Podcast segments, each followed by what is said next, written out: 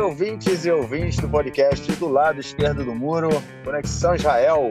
Estamos de volta mais uma semana. Eu, Marcos Lorenstein e João Miragaia. Fala aí, João. Marquinhos, beleza? Tranquilo, na boa. Aquela tradicional quinta-feira, 10h25 da noite, aqui é em Israel, uma quinta-feira de verão, bem quente, bem agradável, na verdade. Essa semana foi um pouquinho mais, mais fresca, vamos dizer assim, do que o, do que o normal mas tendo em vista as ondas de calor né, que a gente tem visto aí pelo mundo afora, na Inglaterra principalmente, aqui a gente teve uma semana que deu para passar na. A gente está meio que acostumado com isso, né? É, o, o clima lá na, na, Inglaterra pegando, mas a gente ainda tem uma está um pouco acostumado com isso, mas não que as coisas também não vão piorar muito por aqui nesse aspecto. Bom, vamos então passar para o nosso primeiro bloco para tratarmos de questões da política interna essa semana. É isso aí, gente. As eleições se aproximando, aquela coisa toda que a gente conhece, né? Faltando aí é, pouco mais de quatro. A gente está meio de julho, né? As eleições são início de novembro, faltando aí menos de quatro meses, três meses e pouquinho para as eleições. A gente comentou na semana passada que mais ou menos até o início de outubro, ou final até de é, não início de outubro, meio de outubro, é, é possível, vai ser possível inscrever, né? Partidos, chapas, enfim, coligações e tudo mais para as eleições ou seja, muita coisa acontecendo, os partidos nesse momento escolhendo é, as suas lideranças, né, alguns deles trocando e outros não. E o, a nossa primeira notícia é sobre é, o partido Alvodar. Comentamos aí na semana passada sobre a disputa eleitoral, que a Merav Michaeli era a principal, é, é, é, não única, né, candidata do partido, e o partido realizou as suas primárias essa semana e ela é, foi eleita para continuar no cargo de, de da Chevetrosh, né, a, a, a diretora-geral do Partido Trabalhista. João, a Michaele eleita novamente e, enfim, continua com o partido vai continuar com aquele discurso, né, de montar, é, de estar no governo, né, de uma ampla coalizão e ela continua também com o discurso de não significar o Meretz, né? Pois é, não sei por quanto tempo isso vai durar, né? Sobre o Meretz eu vou engatar logo depois, mas é o seguinte, a Merav Michaeli foi eleita, é, reeleita, na verdade, líder do Partido Trabalhista, né? que é, enfim, que foi uma eleição muito, muito tranquila para ela. Ela, na verdade, ela, ela venceu a eleição com 80% dos votos dos, é, dos filiados do partido que foram votar, né? Mais ou menos, se não me engano, 16 mil pessoas foram votadas, 36 mil que, que são filiados que têm direito a voto. E ela ganhou com 80%, o candidato, outro candidato que concorreu com ela é o secretário do partido. É, enfim, foi uma vitória muito fácil, muito esperada. Todos os parlamentares do partido, né, todos os, os na verdade, os parlamentares e ministros que estavam nesse último governo, é, que são, a gente está falando de 10 pessoas, 9 pessoas, na verdade, porque ela é uma deles, é, apoiaram a Merav Michaeli, é, enfim, e ela venceu com muita facilidade, com 80% dos votos. Por que, que isso é notícia, então? Isso é tão óbvio? É notícia, caro ouvinte, porque desde os anos 80 absolutamente nenhum líder do Partido Trabalhista tinha conseguido se reeleger nas primárias do partido. Você tem noção do que eu estou falando? Desde os anos 80, nenhum líder do Partido Trabalhista conseguiu se reeleger. O Shimon Peres, durante toda a década de 80, se reelegeu como líder do partido. E depois disso, o Rabin ganhou dele em 92. O Rabin foi assassinado. O Shimon Peres é, herdou a vaga sem primárias. Depois, o Shimon Peres perdeu para o Ehud Barak ali em 98. Depois, depois foi o, o Barak saiu e entrou o Amram, o. Depois o Mitzna perdeu, o Mitzna e o próprio Shimon Peres perderam para o Amir Peretz. Depois Amir Peretz perdeu para o próprio Barak, que voltou. Depois o Barak abandonou o partido e aí ganhou a Shelly Erimovic a primária. Depois a Shelly Erimovic perdeu para o Bush Herzog, que depois perdeu para o Avigabai, que depois renunciou e aí ganhou o Amir Peretz e aí que renunciou e ganhou a Merav Michaeli a última. E, e ela tinha concorrentes, embora eram muito menos expressivos do que ela, na mesma proporção que, que dessa vez. Tá certo, a eleição foi só um ano e meio, ela está pouco tempo no cargo. Okay? É, agora, enfim, ela, ela conseguiu um feito histórico, né? mesmo em tão pouco tempo, foi só um ano e pouco que ela teve, ela conseguiu se reeleger no Partido Trabalhista, algo que não acontecia é, há cerca de. Na cerca de. Enfim, desde 88, se não me engano, né? Não acontecia há 34 anos. Então, realmente é um momento histórico. é, enfim, para um partido que é muito menos expressivo que já foi, para um partido que tem muito menos força que já teve, mas enfim, mostra que a Merav Mihael ela tem ainda, ela tem muita força interna, né, com o apoio de toda a bancada, com 80% dos votos e ser reeleita, que é uma coisa que é difícil, porque sempre tem alguém querendo esfaquear as costas do, do líder do partido e tomar o lugar dele. Enfim, então ela conseguiu um feito histórico. Mas isso também mostra para a gente outras coisas. Né? Mostra para a gente que o Partido Trabalhista não foi capaz de criar novos líderes. Okay? Ah, mas está falando isso, mas só passou um ano e meio. Ah, mas por quê? Tipo, por que, que tinha que criar novos líderes? A Merav Michaeli assumiu ele. É verdade, mas não foi capaz. Ele também não foi capaz de, de, de trazer é, expoentes externos à política né, para é, concorrer pelo Partido Trabalhista. Ou seja, algo que sempre acontecia antes, okay? que são nomes é, do segundo escalão, enfim, nomes do primeiro escalão do partido que, que crescem, que são bons deputados, é, ou membros de fora da, da política, como generais, é, como no caso do Ehud Barak, do Abraham Mitzner, que, enfim, que querem entrar para a política que disputam as primárias do partido. Dessa vez não aconteceu. E, é, e, a gente não sabe quando que vai acontecer de novo, porque realmente o partido não está é, é, produzindo nomes expressivos, porque justamente porque o partido virou um partido pequeno. Né? E a Merav Mihaeli, ela sonha né, é, é, em voz alta né, é, em tra transformar o partido novamente no partido do governo, como ela mesma chama. Ou seja, o que isso quer dizer? Que seja o, o maior partido da coalizão e que tenha o primeiro-ministro. O Mifleget Shilton, como se diz em hebraico, partido que controla, que comanda né, o governo. Então, essa, essa existe uma, uma, discrepância muito grande entre a realidade do partido e, e enfim, o objetivo, ou a aspiração, melhor dizendo, da Merav Michaeli. Por que eu digo isso? Porque o Partido Trabalhista está hoje aparecendo com entre 5 e 6 cadeiras nas eleições e é, tem uma ameaça por trás deles, que está no mesmo campo político que eles, que é, é a volta, né, eu já vou embalar na próxima notícia do bloco, peço licença para o Marquinhos, é, a possível volta da Zava Galon, a liderança do partido Meretz, outro partido da esquerda do bloco. Zava Galano foi líder do Meretz entre 2012 e 2018 ou 2019. Okay? Ela foi a primeira líder do Meretz que conseguiu fazer a bancada do partido aumentar é, praticamente desde 92, salvo um período muito pequeno que o partido cresceu de 5 para 6 cadeiras é, ali no meio do caminho. Ela foi a única, ela foi a primeira, né? Agora Horowitz conseguiu repetir o feito, mas o Meretz só vinha perdendo cadeiras e ela conseguiu aumentar o número de cadeiras do Meretz nas eleições de 2013 e, e quase que manteve nas eleições de 2015. Ela perdeu uma cadeira ali naquele momento. É, enfim, ela é uma ativista de, de muitos anos do direitos civis, né? também do, do, do movimento Betselem, que é um movimento de direitos humanos que atua muito nos territórios. Enfim, e, e ela agora foi muito pressionada para voltar. Ela não não, não, tava, não era a intenção dela, ela tinha se retirado da política, ela tinha uma coluna no área, tinha o ativismo social dela, enfim, ela disse mesmo que estava curtindo os netos dela um pouquinho, e houve uma pressão muito grande no Meretz para que ela venha e salve o partido. Okay?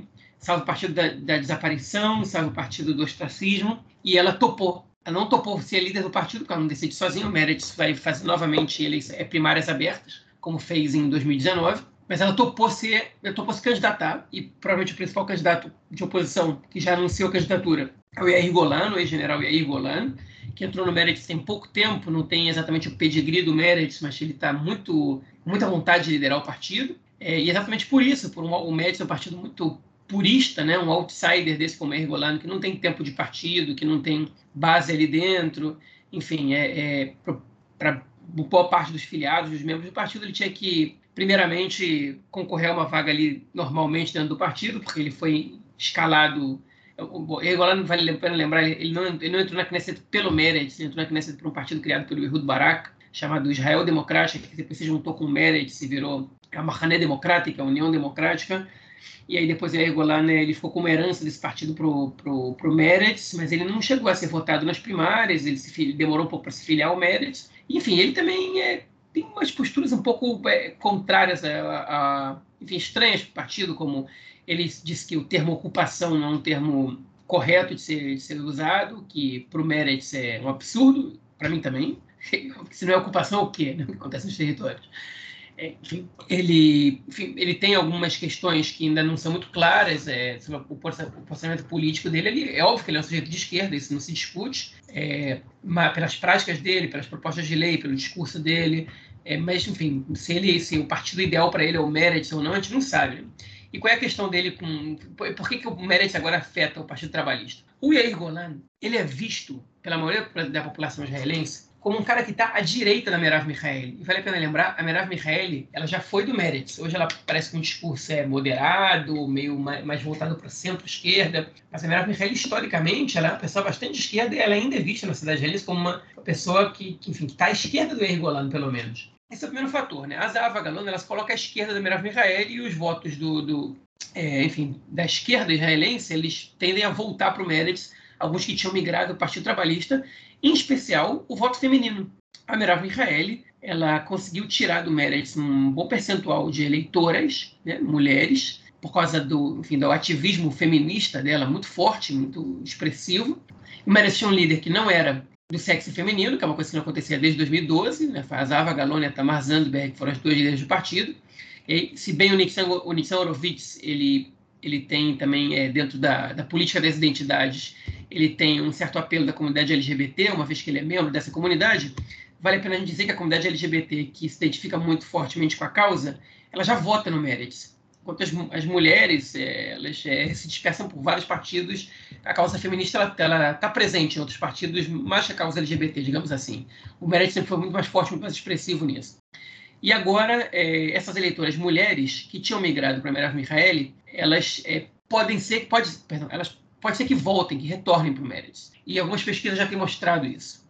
E tem pesquisas que botam o Meredith com cinco ou seis cadeiras, inclusive às vezes maior que o Partido Trabalhista. Então é um desafio para Merav Michaeli essa possível volta da Zava Galon. Eu vou dizer aqui que se a Zava Galon for candidata contra o Ergolan e forem só eles dois, eu tenho certeza absoluta que a Zava Galon vai ganhar com mais de 70% dos votos. É, e eu acho muito difícil que apareça no Merit qualquer candidato com alguma possibilidade de vencer da Zava Galon. Não que não tenha pessoas com essa, com essa condição, mas teria, teria que ser alguém muito outsider da política, que, enfim, com, com muita, que, que dê muita esperança aos eleitores do Meredith, e se essa pessoa existisse, não, é, não, não haveria pressão para Zava não voltar à, liderança do partido.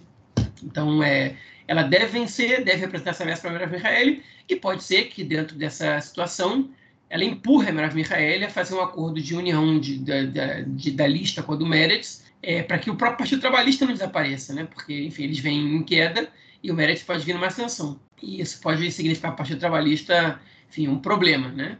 Então, essa volta das Avagalone pode ser o que vai fazer com que os dois partidos concorram em lista conjunta. É bem interessante no jogo político a gente ver como a volta né, da, da Veava de um determinado ator pode mudar completamente a, a configuração, pelo menos desse campo. Né? Não sei é, em, que, é, em que tipo de, de influências vai, pode, pode ter no final, né? Porque o que traga aí alguns eleitores também do, do azul e branco, até mesmo alguns do, do lápis. O azul e branco, é, enfim, eu não sei nem quantos eleitores estão, principalmente em função do comentou né, na semana passada da, da união do azul e branco com o Piquar Kadachá, né? Então pode ser que muitos eleitores do azul e branco já, já de qualquer forma migrassem né, para o campo da, da, da esquerda, da centro-esquerda, né? É, por, por uma insatisfação de dessa coligação, porque o Tigbar Kadachá é um partido bem mais à direita. Então, enfim, é, vai ser interessante acompanhar essa, essa como é que isso vai é, é, se desenrolar, até porque realmente a entrada da Ziava deixou a, a Minerável um tanto quanto desconfortável, né? Vamos ver o quanto isso vai ser vai ser importante aí, mas o que, o que também chama muita atenção é essa constante tentativa, né, é, a insistência do mérito, né, pela União, é quase todo dia, né, ouvindo na televisão, rádio, jornal, você vê alguém falando sobre essa questão da união com o Partido Trabalhista é, e, e a Michele falando que isso já não deu certo em outros momentos, né?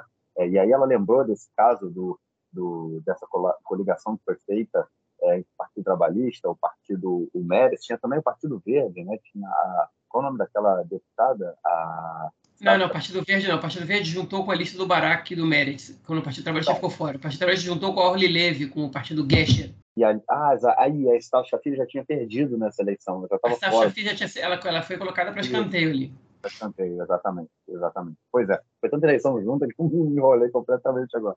Mas é isso, né? Foram, foram algumas tentativas, e minha, isso que me chama a atenção, que a Merab Michaeli, ela sempre fala, ah, a gente já tentou isso antes e não foi positivo, não deu certo. Inclusive, a, é, é, em alguma, teve uma das eleições que parece que o, o, o bloco perdeu né, votos por conta dessa, dessa união, é, dizendo aí que votos teriam ido para o azul e branco, né, por conta da união do Partido Trabalhista com a Vodar.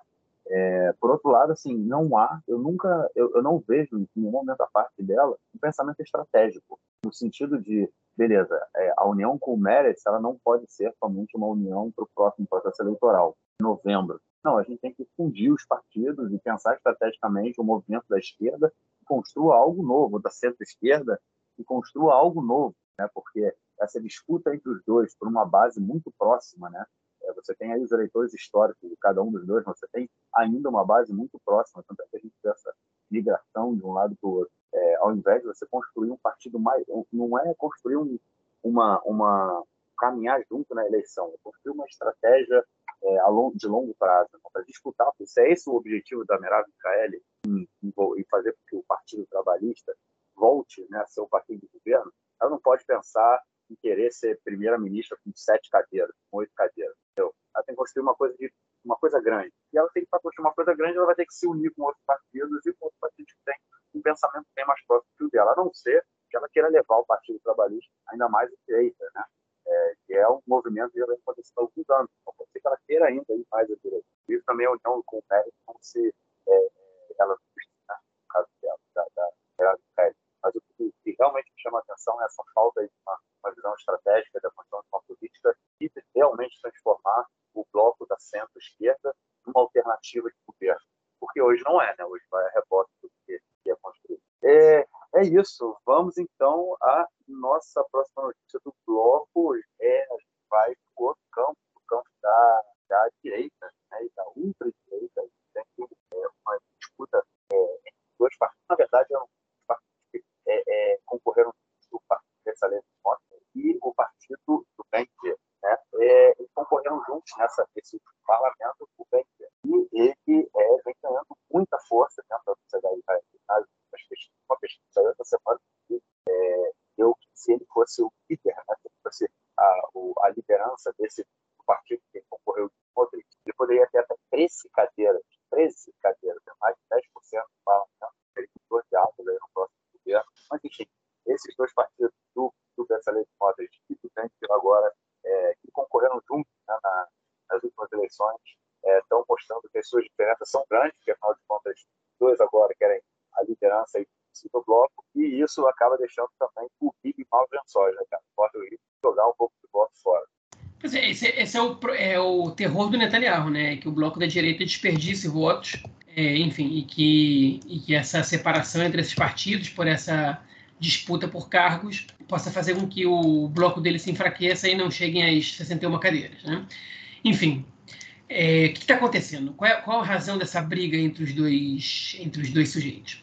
O Benvir, ele está vendo que nas pesquisas ele está indo muito bem.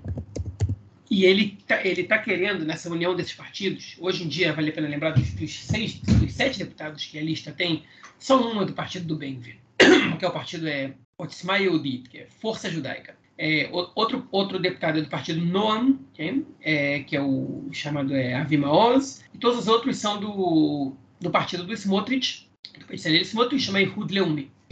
União Nacional. É, e a lista todos juntos, eles chamaram de sionismo religioso. É, e o Benfield o seguinte: olha só, nas pesquisas, quando a gente está separado, eu estou aparecendo com seis cadeiras e você com cinco. Então, é, enfim, vai, eu, quero, eu quero melhores lugares. Eu entendo até se tem o número um, porque essas pesquisas podem não dizer nada e tal, mas é, eu quero, eu quero aí pelo menos igualitário. E o Smotrich, ele tem uma diferença muito grande, né? Ele tem, hoje em dia, ele tem cinco das, das sete cadeiras de partido. Ele não está afim de, de dar para o metade, né? Ele, enfim, ele, até porque ele vai acabar se perdendo nessa brincadeira, porque o nome também vai pedir mais cadeiras, né? enfim, eles estão tá todo mundo vislumbrando a possibilidade de ter 10, 12 cadeiras, talvez até 13. Então o Smotrich ele não está muito satisfeito com isso. Então o Smotrich o que está fazendo? Tentando enrolar o Ben. Está dizendo o seguinte, ó, espera um pouquinho, meu partido vai fazer primárias, a gente quer ver como é que vai ficar a lista, e aí a gente vai ver como é que vai. Você está se antecipando a questão, depois das primárias as coisas mudam. Se a gente vota, enfim, se a gente consegue eleger uma bancada muito popular vai aumentar é, enfim, a, a, popularidade da nossa bancada. Eu não quero decidir nada agora. E, e o Benvir está ameaçando, falando assim, se você não me der o que eu estou pedindo, eu vou concorrer sozinho. E o Netanyahu está preocupado. Os votos podem se perder, um desses partidos pode acabar não, ultrapassando a cláusula de barreira. Enfim, tudo isso pode influenciar. E ele vai ter que costurar isso melhor. Vale a pena lembrar que foi o Netanyahu quem costurou esses dois partidos, né, essa aliança, É o Netanyahu responsável pelo Ben-Gvir e pelo Avi Maoz estarem na, na Knesset hoje em dia, os dois deputados mais radicais da Knesset, é, mais extremistas, é, mais racistas e mais tudo de ruim a gente viu nos últimos é, pelo menos 30 anos. E olha que passou muita gente ruim pela Knesset, sem ser esses dois. É, enfim, e, e, é, e, o Netanyahu ele não quer perder essa união, porque ela pode ser responsável por dar para ele, é, o, enfim, se não der para ele exatamente os 61, para que pelo menos possam é, impedir o outro bloco de formar um governo, é, como formaram dessa vez. O bloco anti-Netanyahu, né, no caso. Enfim, muito se comenta por aí que o Netanyahu ele, ele usa essa, esses dois partidos é, como ferramenta justamente para isso, para formar um, um, bloco de obstrução ao outro lado, ao, enfim, ao bloco anti-Netanyahu, para que eles não consigam formar um governo e obrigue os partidos mais moderados a formar um governo com o próprio Netanyahu. E é o seguinte, olha só, é, eu, eu, eu, vou ficar fazendo eleição atrás de eleição até a hora que eu tiver 61. E quando eu tiver 61, eu vou formar um governo com bem vir com o Smotrich, é isso que vocês querem. E aí eles vão ceder, formar o um governo com Netanyahu, e o Netanyahu vai poder fazer um governo de centro-direita, né? é, enfim, e conseguir também destruir os adversários políticos dele dessa maneira, porque é o que ele está acostumado a fazer, é trazer as pessoas que estão discursando contra ele, contra as políticas dele para dentro do seu próprio governo. Ali dentro, ele não dá para essas pessoas é, o, o poder que ele promete e assim ele destrói os adversários políticos dele. Tem muita gente que aposta nessa, é, nessa estratégia do Netanyahu, digamos assim. Eu não tenho certeza se essa é a estratégia do Netanyahu, mas não elimina essa possibilidade. E o Ben-Gvir e o Smotrich eles estão atrapalhando. O Netanyahu vai ter que dar um jeito nisso. Cara, o que mais assusta nisso tudo é a possibilidade desse partido chegar a 13 cadeiras, né? Eu acho que isso é uma coisa absurda, cara. É, se, se, isso se transforma em realidade e o Netanyahu consegue montar um governo, a gente possivelmente vai ter Ben-Gvir como ministro do interior, é, ministro da segurança pública, né? E aí não vai ser fácil. É, vamos que vamos. Vamos então para o nosso próximo bloco para tratarmos de questões do sistema judiciário essa semana. É isso, gente. E a primeira notícia do nosso bloco é sobre o caso do Harmeron. É, para os ouvintes que não lembram, no ano passado, né, no, no final da é, na Festa Lag Baomer, é, quando é, há uma procissão né, ao túmulo do rabino Shimon Bar Yochai, é, e lá, né, assim, e tudo mais, é, centenas de milhares né, de ortodoxos foram até lá e teve um desastre.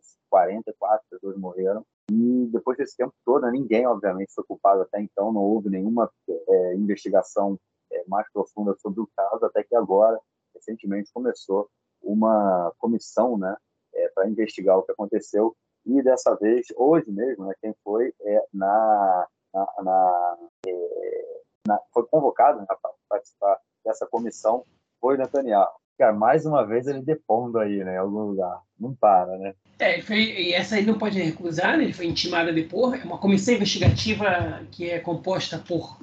É uma comissão mista, né? Que é composta por membros do judiciário, ela é chefiada por um juiz da Suprema Corte. e também participam dela políticos e outros é, especialistas e profissionais. E Netanyahu, na condição de ex-primeiro-ministro durante a época do desastre, ele foi convocado a depor e enfim, foi questionado sobre a sua função. E foi impressionante a quantidade de vezes que o Netanyahu é, disse que não sabia. Eu não sabia disso, eu não sabia daquilo, eu não estava informado, eu não sabia. E que e todas as vezes possíveis ele escapou da responsabilidade. Isso não era minha responsabilidade, isso não era minha responsabilidade, isso não era minha responsabilidade. Então, é, disseram para ele.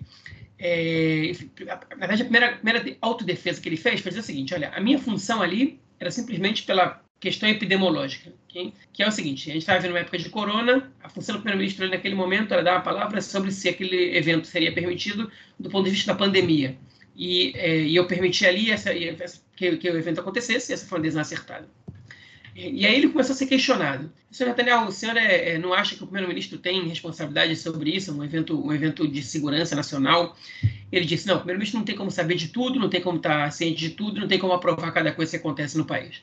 O que é verdade. É, vamos dizer que, enfim, ele foi questionado sobre algumas questões que a resposta dele foi verdadeira. O primeiro-ministro não tem como saber de tudo, para isso ele nomeia ministros, para isso tem um corpo técnico profissional, para isso, enfim, é, a gente tem outras pessoas importantes que tomam decisões no governo. A questão aí é a seguinte, que, e aí foi onde as respostas de Netanyahu foram mais problemáticas. O juiz e outros membros da, da comissão, eles questionaram Netanyahu sobre o fato de que haviam avisos anteriores de 2008, feito pelo Mevaqueira Medina, que como se fosse é, enfim, é o crítico geral do Estado, né? é a pessoa que, que tem como função observar o que não está indo bem no Estado e, e, e, produzir relatórios, encaminhar ao governo. Ele, é um, ele não pertence exatamente ao Poder Judiciário, é, mas os seus relatórios eles, eles, são, muito, eles são muito importantes para a decisão do Judiciário. O Mevaqueira Medina, em 2008, escreveu sobre os problemas de segurança no evento de Lago Baomer, no Monte Meron. E o Mevaqueira Medina, em 2014 também. 2008, vale a pena lembrar, que foi o ano anterior ao ano que o Netanyahu entrou. Ou seja, em 2009, quando o Netanyahu entrou, ele deveria ser quem toma decisões relativas às críticas do Mevaqueira Medina de 2008. Em 2014, Netanyahu já era primeiro-ministro há cinco anos. E outra vez veio o relatório. É, e o Netanyahu disse o seguinte, olha, é, eu, enfim, esses relatórios eles chegam na pessoa responsável do governo e eu não, eu não lembro de ter tido acesso a eles e isso não é minha responsabilidade. Aí depois, a Miri Regev, uma parlamentar do Likud, ex-ministra, ex-ministra dos Transportes, ex-ministra da Cultura, ela fez, enfim, ela também tinha produzido um relatório próprio dela, como parlamentar que foi avaliar a situação, mostrando problemas de segurança. E o Netanyahu foi questionado. Você, enfim, ela te mandou uma carta. Ele falou: não me lembro dessa carta ter chegado a mim. Então, nada ele se lembrava. Várias vezes a resposta do Netanyahu é que ele não se lembrava, ele não se lembrava. Ele não tem como lembrar de tudo, ele não tem como saber de ou não sabia ou não lembrava. E aí teve uma pergunta que deixou ele um pouco complicado, mas ele, ele saiu bem. Foi o seguinte: olha, existia uma proibição para esse evento acontecer com essa quantidade de pessoas no ano do desastre. Ele falou: proibir que, um, que enfim, evitar que um evento proibido aconteça não é função do primeiro-ministro? E o Netanyahu disse o seguinte: essa pergunta você tem que fazer para o conselheiro jurídico do governo. Okay? Porque a função do, do, do da, da, da Memshalá, okay? do conselheiro jurídico, é, é, enfim, determinar se o governo pode ou não pode fazer tal, tal é, realizar tal evento. E o Netanyahu ele empurrou essa, essa batata quente aí para o Mandelblit, que era o, o enfim, o Eitzem da Memshalá nesse, nesse momento. É, e assim, é, por um lado é verdade que o Netanyahu ele pode empurrar isso para o Partido. Por outro lado, enfim, ele se exime de qualquer responsabilidade, né? No caso como esse. Existia uma proibição, enfim, e ele é o chefe do governo. Tinha um, tinha um ministro da, da Segurança Pública, tinha um chefe da polícia, todo mundo ali sabia disso, deveria saber, e ninguém fez nada. Ele falou: teve pressão dos ultra-ortodoxos para que o evento acontecesse, mas eu não agi segundo a pressão. Então, essas foram as respostas que ele deu. É, enfim, saiu um pouco ridículo, porque não sabia, eu não me lembro, não sabia, eu não me lembro. Não é uma resposta que, que convence, principalmente se ela aparece muitas vezes. É verdade que o primeiro-ministro não pode cuidar de tudo, mas, enfim, não, não, não pegou bem essa, esse depoimento do Netanyahu de hoje. Se isso muda alguma coisa no panorama político, se o ouvinte está pensando, ah, mas então o que, é que vai acontecer? Ele vai perder voto por isso? Absolutamente não que Netanyahu não perde votos por, por nenhuma comissão investigativa que aconteça ou deixe acontecer, é, mas, enfim, é, não pega bem, realmente não pega bem. E ele pode ser indiciado por é, responsabilidade no caso. Agora, minha opinião, eu acho muito improvável que isso aconteça, que seja indiciado. É isso, né? Não vai ser indiciado, não tem, não, não tem, não tem condição disso acontecer. Bom, vamos então à nossa próxima notícia, é também ainda sobre o sistema judiciário, é, no momento que a Suprema Corte ela permite a remoção da cidadania israelense a terroristas, traidores, espiões e, enfim, qualquer outro tipo aí de ações que sejam consideradas é, consideradas de lesa pátria. É... E aí, João, como é que fica isso aí? Essa é de hoje, essa notícia é fresquinha, né? Saiu agora hoje. A Suprema Corte hoje decidiu que não tem nenhum impedimento é, à proposta de retirar a cidadania de pessoas que cometerem atos terroristas, né? Não só atos terroristas, como também ações de traição, é, de espionagem e outras que também estão listadas pela decisão da Suprema Corte. Ou seja, qualquer pessoa que for considerada, que tiver uma, ação considerada com caso de terrorismo, pode ter a cidadania israelense removida, revogada, né? no caso pela, pela, pelo Poder Judiciário. E isso é um problema por vários fatores. E o próprio, a própria Suprema Corte reconhece isso. Primeiro que a, Suprema, a própria Suprema Corte disse que sabendo que se trata de um problema é, do ponto de vista internacional, porque a remoção de cidadania, ela é a revogação de cidadania no caso, melhor, é uma, um termo melhor. É, ela é um problema para o cidadão que só tem uma cidadania, que ele acaba perdendo muitos direitos se ele perde cidadania e não tem, por exemplo, não pode deixar o país onde ele vive. Né? É, a Suprema Corte decidiu que qualquer pessoa, mesmo que perda a cidadania, ela tem que ter o direito é, à residência no local e a permissões especiais para que, para que ela possa exercer é, alguns direitos, enfim, é, humanos, né, nesse caso, que tem alguns direitos civis bancados pela, por essa, enfim, por essa, por esse outro status, né, que, ela, que essa pessoa teria. Mas essa lei também é muito problemática porque é, o que, que, é terrorismo, né? O que, que é considerado terrorismo, o que, que, não é considerado terrorismo, o que, é considerado é, é, é traição e o que, que não é considerado traição. Por exemplo, há pouco tempo atrás, você abriu uma bandeira de um país inimigo numa manifestação em lugares públicos, é, passou na primeira votação, ela não chegou a passar nas outras votações, então essa lei não foi aprovada, mas ela passou em primeira votação na Knesset como é, uma atitude proibida. Se as pessoas vão ser enquadradas como traidores, vão ser enquadradas como terroristas, você vai poder tirar a cidadania de pessoas que se manifestarem contrários à, à existência do Estado de Israel por, por né, que é por traição. Enfim, o que, que, que é exatamente terrorismo? Né? Por exemplo, o Ben-Gvir e o Smotrich acreditam que não existe terrorismo judaico, que um judeu que joga pedra num árabe não é terrorista, mas um árabe que joga pedra num judeu é terrorista. Então, será que a gente vai ter dois pesos, duas medidas? É, enfim, os judeus que cometem ações é, é, como sair disparando, jogar pedras, nunca são chamados de terroristas pela imprensa, pela sociedade de maneira geral. Ainda que sejam vistos como criminosos, possam pegar cadeia. É, mas, enfim, os árabes que fazem isso são. E eu não me refiro só aos palestinos, eu me refiro também aos árabes cidadãos israelenses. Então, é uma lei que é muito problemática, porque ela, enfim, ela pode gerar uma situação de, é, de, de abertura para é, uma limpeza étnica, não através da, do genocídio, mas sim quando você remove a cidadania de, de pessoas né, que, por, enfim, por, por ações que, um, são questionáveis, dois, ou que são é, medidas de uma maneira diferente quando é, a, a, situação étnico, cultural, social do, de outras pessoas não são, não são é, avaliadas da mesma maneira. Enfim, é uma lei muito problemática. Não é uma lei, né? É uma decisão judicial muito, muito problemática é, e que vai, pode abrir uma porteira aí para que Israel passe a ser um país ainda mais problemático do ponto de vista, é, enfim, do, do do, do racismo, do, da, da xenofobia, é, enfim, e que abre espaço para que supremacistas judeus, né, é, que existem, como existem supremacistas de qualquer outro grupo no mundo, é, tenham, enfim, mais, é, mais e mais espaço na, na sociedade israelense de uma maneira geral. É, essa notícia sobre essa lei eu não tinha acompanhado, não, mas realmente, ouvindo toda, tudo que você colocou, é, real, realmente mostra né, o nível que, que a gente pode chegar, né? Lembrando que os cidadãos de Jerusalém Oriental, eles árabes, né, Jerusalém Oriental, a grande maioria não é cidadã israelense, né?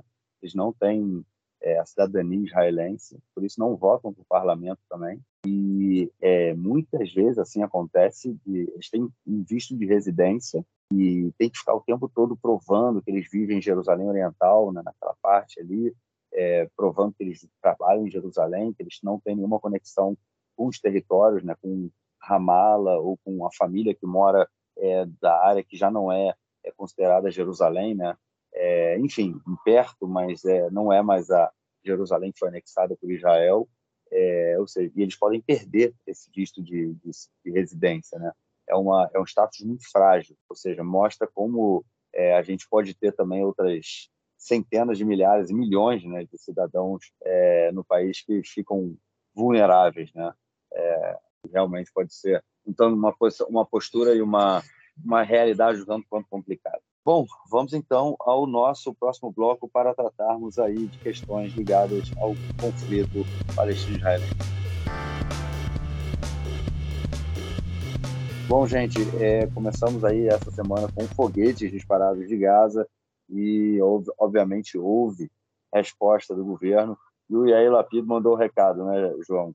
o governo não vai mudar a postura. Qualquer ataque vindo de Gaza, qualquer balão que sair, balão incendiário, vai ter ataque na, na faixa ali liderada pelo Hamas, né, cara? Mas é quem achou que ia ser diferente, enfim, era, ou é muito ingênuo ou é está muito mal informado, né? O Lapid desde o início ele, ele dizia isso, ele nunca se opôs a isso.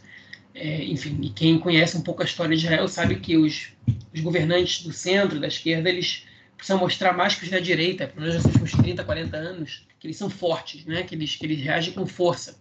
E o Lapida não ia ser diferente disso de jeito nenhum. Enfim, então estamos aí, né? Primeiro caso do, do governo Lapid de bombardeio de Gaza, rapidinho aconteceu, não tem nem um mês de governo e já, e já veio foguete de Gaza e ele bombardeou de volta. Não morreu ninguém, não matou ninguém. Ele destruiu o depósito de armas do Hamas. É, mas, enfim, é, essa, essa é a tônica, né? E, na verdade, podia ser alguém também da esquerda, isso não ia, não ia mudar muito, não. É, mas, enfim, estão comentando isso pra, mais para ilustrar que para qualquer outra coisa. Teve também essa semana é, uma tentativa de, de atentado. É, às vezes acontece esse tipo de coisa, a gente não comenta no podcast porque, porque a gente até esquece, porque passa o tempo, enfim, que não dá em muita coisa. Mas, enfim, a situação está muito mais tranquila que estava uns dois, três meses, mas está longe de estar tá resolvida. É, realmente tranquilo não está, né? Lembrando também que ainda dentro do setor árabe da sociedade continua a violência muito grande. Ontem foram duas pessoas mortas aí. É, se eu não me engano, esse ano já foram mais de 60 é, cidadãos árabes que morreram é, por conta de conflito é, né, entre gangues e criminosos e tudo mais. É, e, enfim, é, no sul também, né, na, na, na, região de Rahat, né, a violência está tá muito está tá comendo solta. Enfim, vamos então à nossa próxima notícia, que é sobre a organização Nahalá, é uma organização de colonos que arrecadou milhões é, para a construção de novos outposts. É, ontem, na quarta-feira, aconteceu aí um evento, foi um mega evento né, anunciado é, pelo, pelas organizações de colonos é, e vieram pessoas de tudo que é canto e, e foram colocando on, é, é, é, como chama barracas né provisórias para construir novos outposts né que depois acabam, podem acabar virando novos assentamentos, é, enfim, ao, com, com, o objetivo de é, colonizar ainda mais a Cisjordânia. É, João, construir, botaram ali umas barracas, umas barracas de campo, fizeram barulho, mas hoje o exército foi lá e tirou todo mundo, né, cara? Foi, mas eu vou voltar um pouquinho, porque essa história é muito interessante. Okay?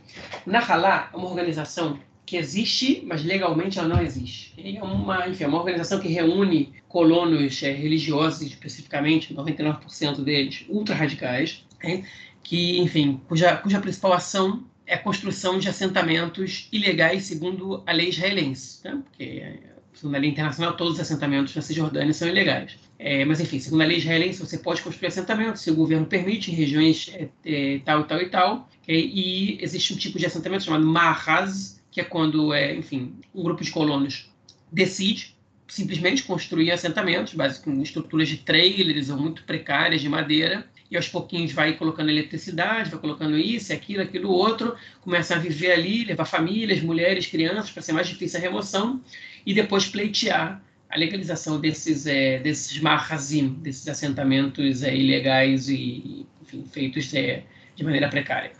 É, e o Nahalá, anunciou que eles conseguiram arrecadar 5 milhões de shekel para a construção de novos marras, que é uma coisa ilegal. Né? Gente está falando de assentos ilegais, é ilegal. Você não pode simplesmente pegar um bando de madeira, uma estrutura de trailer, caravanas, isso e construir, é, enfim, do nada, uma, um assentamento. Né? Não pode nem na Cisjordânia, nem dentro de Israel, né? nem, nem do lado é, esquerdo do muro, nem do esquerdo nem do direito. Simplesmente você não pode. Na Cisjordânia, obviamente, tem a questão internacional que faz que, do conflito que faz com que seja ainda mais problemático. Mas, enfim, eles se veem como os, os, continuadores do movimento sionista lá do início do século XX, né, dos Halutsim, dos pioneiros, é, que construíram do Romal Migdal, né, que construíam kibbutzim é, baseado na, na, na, permissão britânica, né, de que tudo era considerado um território ocupado, é, é ocupado no sentido de enfim, de que ele tem, é, você pode ocupar e você pode viver nele qualquer território que tivesse uma torre no meio e um muro em volta. Romal Migdal significa isso, né? Romar é muralha e Migdal é torre, é uma torre de água e uma muralha. E eles, enfim, é, essas construções, principalmente de kibbutzim, foram as que delimitaram as fronteiras do Estado de Israel é, que, enfim, do Estado judeu na partilha da Palestina de 47, quando a ONU votou a partilha da Palestina de 47, não é exatamente, enfim, não é, não é, não é o mesmo mapa que a gente tem hoje, é, mas enfim, eles se veem como os que, que continua essa, essa é, ação do, dos pioneiros do sionismo, é, com, enfim, a gente vê algumas diferenças muito grandes aí, né? Hoje em dia a gente já tem o Estado judeu, ele já existe, né? Você não precisa expandir, você não precisa construir, do ponto de vista, é, enfim, nacional e da, e da, da, demanda e da exigência, mas do ponto de vista religioso para eles, essa expansão precisa continuar acontecendo. Okay? E essa expansão, agora, o, problema é que, naquele momento, a expansão ela era feita de maneira semi-legal, né? É, é, enfim, num, num território é, mandatário, né, uma espécie de colônia britânica, hoje em dia é, o Nahalá e outros movimentos fazem essa expansão de maneira ilegal, é, de acordo com as leis do próprio Estado judeu, né, é, do próprio Estado de Israel. Enfim, eles não têm vergonha de dizer isso, eles arrecadaram esse dinheiro e começaram a fazer as construções. Agora, se eles não existem na lei israelense, como eles conseguiram arrecadar 5 milhões de cheques? E aí vem a parte mais interessante. Eles usaram empresas laranjas para isso, ONGs que foram criadas há alguns anos, uma delas, por exemplo, de 2017, é, que ela já não presta é, é, contas ao Estado já há dois anos, não emite relatórios, não, não passa por ação do contador, e essa organização que é ligada, na verdade, que, que tem no diretório central dois membros que são fundadores do Nahalá, ela arrecadou quase um milhão de shekel para essa, essas construções. Hein? Enfim, são organizações laranjas, que, pequenas, sempre ligadas a essas pessoas, e uma delas ligada ao Chabad, né? A, enfim, a comunidade é, ortodoxa é, é, racídica, né? ultra-ortodoxa no caso, que em geral não tem muita participação na construção de assentamentos, não tem muita posição política em relação a isso, ainda que eles estejam mais ligados à direita israelense é, já desde os anos 90. Né? É, enfim, o, essa, uma, uma é, empresa relacionada ao Rabat, ligada ao Rabat, arrecadou também parte dessas doações para o Nahalá. E eles pegaram esses 5 milhões, vários advogados ligados aos direitos humanos entraram na justiça para enfim, para evitar que eles pudessem usar esse dinheiro, dizendo que o Estado, o Ministério da, da Justiça, o Ministério da, é, da Defesa tinham que ir atrás desse dinheiro, é, enfim, e mostrar, pedir para eles esclarecimentos para essas organizações para que, que, eles vão ser, para que, que esse dinheiro vai ser usado, de que maneira ele chegou, quem doou, etc, etc, etc. Uma vez que o Nahalá mesmo foi a público dizer que ele tinha arrecadado esse dinheiro para fazer uma atitude ilegal, é, eles não tiveram resposta do Ministério da Justiça, do Ministério da, da, Segurança, do Ministério da Segurança Interior, e os colonos do Nahalá foram é, construir mais assentamentos, mais marrazim. Um grupo de parlamentares do Meretz também foi para tentar evitar é, enfim, essa construção, foram usar a imunidade deles parlamentar para se colocar ali na frente. É, outros ativistas de direitos humanos da esquerda também foram tentar, mas os, os colonos eram muito mais numerosos. E quem teve que ir para o pau para evitar essa construção foi o exército e a polícia. Né? E ontem, na quarta-feira, isso foi um pouco mais complicado. É, na quinta-feira, que é o dia de hoje, eles conseguiram remover todos os, é, os marrazinhos construídos, mas isso foi só uma batalha, isso não é o fim da guerra de jeito nenhum. E são 5 milhões, 5 milhões é muito dinheiro com 5 milhões você pode fazer muita, você pode fazer muito tumulto, para fazer muita coisa. Então, é, a maneira de você evitar que isso aconteça, primeiro, é você indo atrás do dinheiro. E, e depois aprendendo as pessoas que estão, é, enfim, que estão cometendo atitudes ilegais. Né? Você não adianta você evitar com o seu assentamento e deixar essas pessoas em liberdade. Essas pessoas estão cometendo atos ilegais, reincidentes, sabendo que, que, esses atos são ilegais e não são presas. Né? Então, a gente falou lá da, da remoção da cidadania para terroristas, enfim, essas pessoas nunca vão ser consideradas terroristas e não vão é, perder cidadania e nem sequer são presas quando isso acontece. É, quando são presas, por dois dias, três dias, por distúrbio à ordem, são soltos. Enfim, então, a, o, é, a, vista grossa que o Estado faz, essa brincadeira, né, tipo, que, que esses colonos é, tentam, enfim, tentam fazer na Cisjordânia, é, é, muito problemática, porque, enfim, eu me refiro como brincadeira, mas está longe de ser brincadeira. Isso é uma coisa muito séria e, enfim, e pode causar um desequilíbrio muito sério ali na, na região, pode causar mais conflitos, escalada de violência.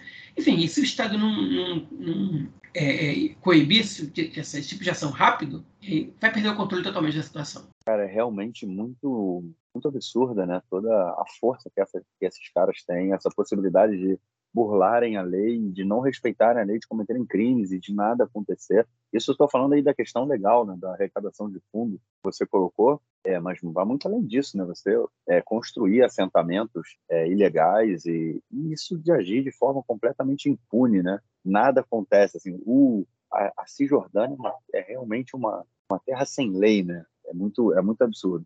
Mas enquanto você estava falando aí, cara, eu me lembrei de um livro. Eu vou, eu estava procurando aqui no Kindle, que eu sei que eu tenho ele, e aí eu vou passar já para os nossos ouvintes aqui. Ó. É, o nome do livro é Lords of the Land, é, da, do Akiva Eldar, jornalista, né, e de uma é, e da Edith Zertal. Edith Zertal. É, então, para quem quiser, eu li esse livro, é muito legal. Eles falam sobre é, a formação né, desse movimento de colonos desde o do início da ocupação, eles falam assim dos 40 primeiros anos da, da ocupação, entre 67 e 2007. E aí contam a relação é como esse, esses movimentos né, foram criados, toda a colonização, como, como começou a colonização é, é, judaica né, na Cisjordânia e tudo isso que o João comentou, né, da questão de se sentirem é, os novos sionistas, os novos é, os pioneiros, né, não sionistas, os novos pioneiros, é, isso eles também sentem isso, né, nessa questão de colonizar a Cisjordânia. Enfim, é um livro muito interessante que mostra toda é, toda a movimentação né, desse desse grupo político aí é, para impulsionar né, a construção de, de assentamento. É, bom, vamos então à nossa próxima notícia do bloco, e é sobre a Rússia. Né? É, as tensões entre Rússia e Israel vêm crescendo recentemente. É, o Lapid, antes de assumir, né, na verdade, ele era ainda o ministro das Relações Exteriores, ele tinha sido bem crítico né, à, à, à Rússia né, em função da guerra com a Ucrânia, falando que a Rússia era responsável pela guerra é, e agora ele assume como primeiro-ministro e, enfim, as relações andam um pouco, vamos dizer assim, é, conturbadas, né? A Rússia também não gosta nem um pouco aí dos, dos ataques israelenses à Síria, é, lembrando que a Síria, a Rússia, né, foi fundamental aí para garantir a permanência do Assad no poder. É, e agora a gente tem um novo caso aí que é, é a Soknut, né, a agência judaica, que é responsável por fazer a, as aliot, né, por trazer os judeus da, também, obviamente, da Rússia, né? os judeus do mundo inteiro para Israel.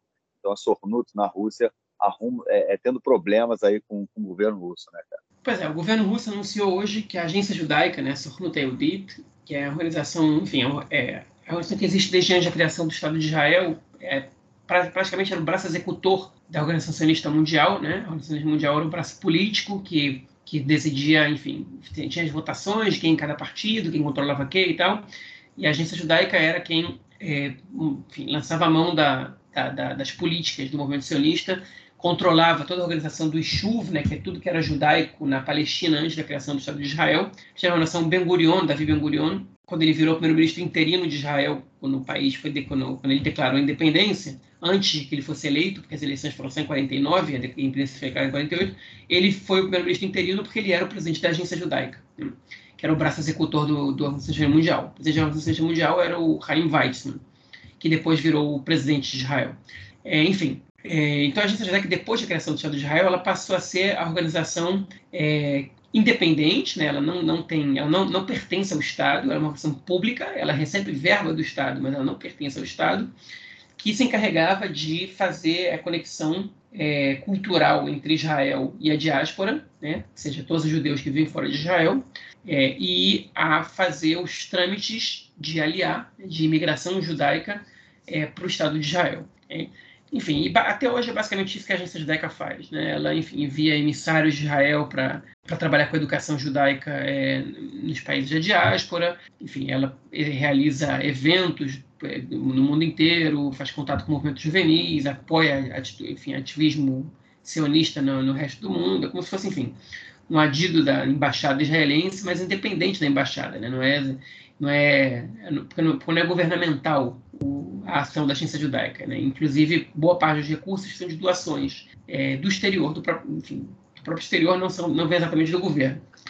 É, e a agência judaica atua em diversos países do mundo, inclusive no Brasil é, e também na Rússia.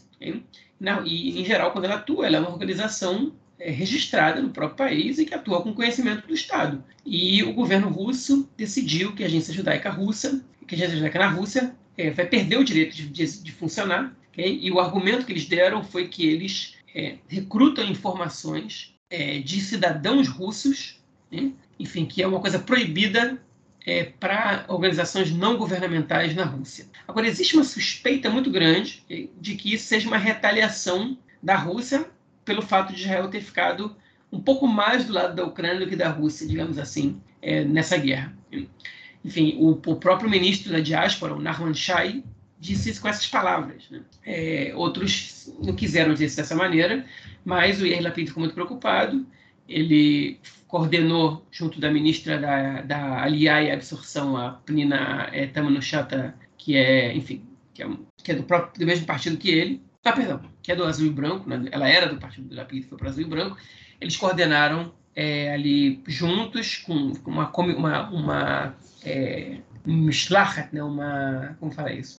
É, uma delegação composta por membros técnicos de quatro ministérios, que são o Ministério da, é, enfim, o Ministério do Primeiro-Ministro, né, a Secretaria do Primeiro-Ministro, é, mais o Ministério da Aliá e Absorção, mais o Ministério da Justiça e mais o Ministério da Defesa, que juntos é, viajam para a Rússia é, para tentar convencer o governo russo a não fechar é, a agência judaica.